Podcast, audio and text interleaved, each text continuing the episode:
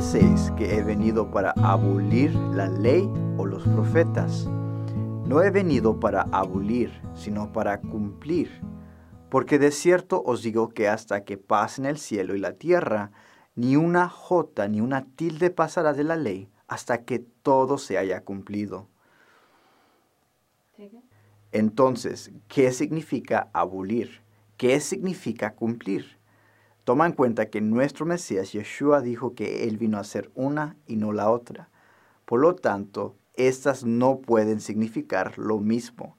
Sin embargo, se nos informa mediante líderes de la iglesia que éstas son capaces de producir el mismo resultado. Piensa en esto. De acuerdo con el diccionario de la Real Academia Española, abolir significa eliminar, poner fin a. Sin embargo, ¿qué se nos dice que significa cumplir? La definición que se nos da es la misma. Eliminar, poner fin a. La palabra griega aquí utilizada para cumplir es plero. Esta es la misma palabra usada en Mateo 3:15, cuando Yeshua es bautizado por Juan. Pero Yeshua le respondió, deja ahora porque así conviene que cumplamos toda justicia. Entonces le dejó de acuerdo a la interpretación que la iglesia le da a Mateo 5, versículos 17 y 18, con respecto a cumplir, no tendríamos que preocuparnos de la justicia, pues Cristo la cumplió en su bautismo. Suena absurdo, ¿verdad? Lo que dice Yeshua realmente en Mateo 5 es que ninguna cosa se eliminará de la ley hasta que todo se haya cumplido. La frase que todo se haya cumplido es una referencia directa a cuando toda la profecía se haya completado. No es una referencia a la cruz, cuando Yeshua dijo, consumado es, porque había y aún hay más profecía por cumplirse.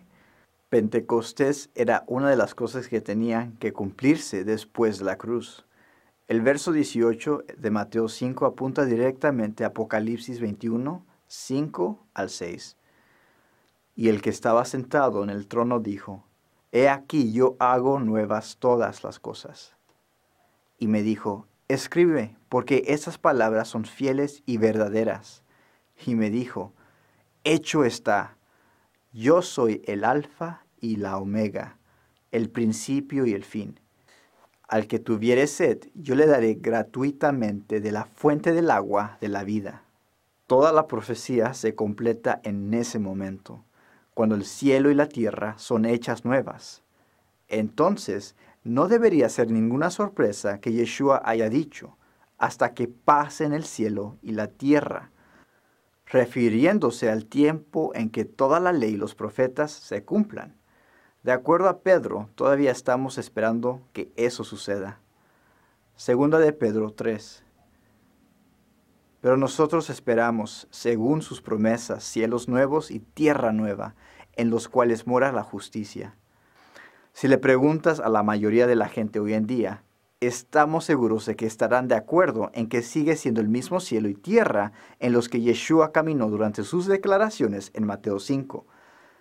Es interesante cómo la iglesia, fascinada con la profecía, ve en las noticias diarias cómo la profecía se desarrolla pero convenientemente pone a un lado la ley, que el Señor mismo dijo que no pasaría hasta que toda profecía sea cumplida.